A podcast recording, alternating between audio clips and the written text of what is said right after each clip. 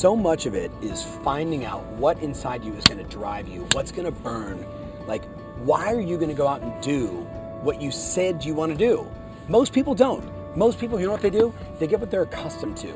They get what they're used to. They get what their standards are. Like your standards are like how much money you make, what you weigh, what you look like, the way you act, the way you talk, the way you walk, the way you think. Those are your standards. They're almost like grooved into your unconscious mind. Most people never move beyond that.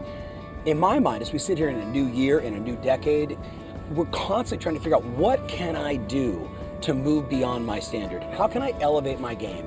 In my mind, it's really a couple different things. Number one, I need a role model. I need to be able to model someone that's doing it at a higher level, not someone that's so much farther ahead of me that it's just like impossible. I can't even, you know, get, get my head around how they operate, but just a little bit ahead.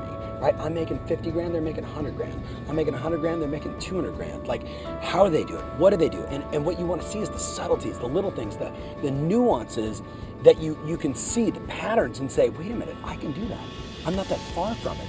And that's what you want to get. That's how you up your standards, right? So that's the first one. Who are you modeling right now? The second thing is really exposure. Different from modeling is the, you're a sum total of the people you spend your time with. Everyone knows this. Our parents used to tell us all the time, like, careful you spend your time with, right? Because you're to end up just like them. Well, the reality is the people you spend all your time with, my son in the back here, long time ago. Let's see if he remembers this. He said to me, Daddy, I want to get a snake. And I'm like, why do you want to get a snake, Michael? And he said, I want to get a snake because I learned in class that if you take that reptile and you put it inside a tiny little cage, it will grow to the size of the cage. And he said, So, what I want to do is I want to let it loose in the house to see how big it could become.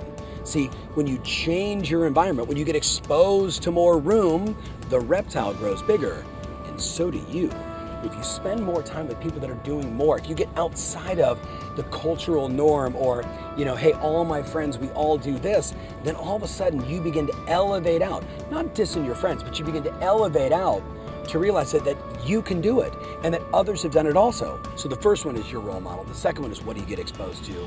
But at the end of the day, you gotta find out what's truly gonna drive you. Like I tell this story about Roe, and I'm not gonna do it here, but if you know, you know. And I know that we will do more for others than we will for ourselves. I'll do more for my son, more for RJ, more for Tristan behind the camera than I'll do for most people, right? You'll do more for the people that you love and you respect. And the key is this like, can you find it in you? Like, if you don't want the money, if you don't want the lifestyle, if you don't want the joy and satisfaction, do you want to create for them the opportunity? Do you want to create for the people that you love, you know, more security, more financial, you know, no debt, big savings, cash flow? Like, you got to find inside you what you're willing to do for others. Now, if you're a total S, you know, selfish SOB, and that's where you're at, that's okay too.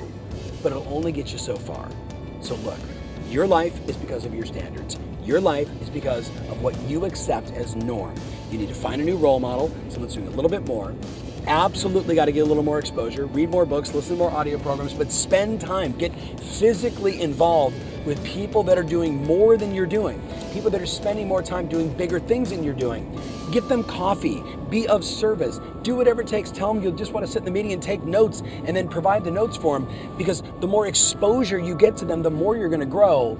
And then the last thing is if not for you, then who? Who are you going to do it for? Tick tock. Life goes really quick. It's really short. If not now, then when?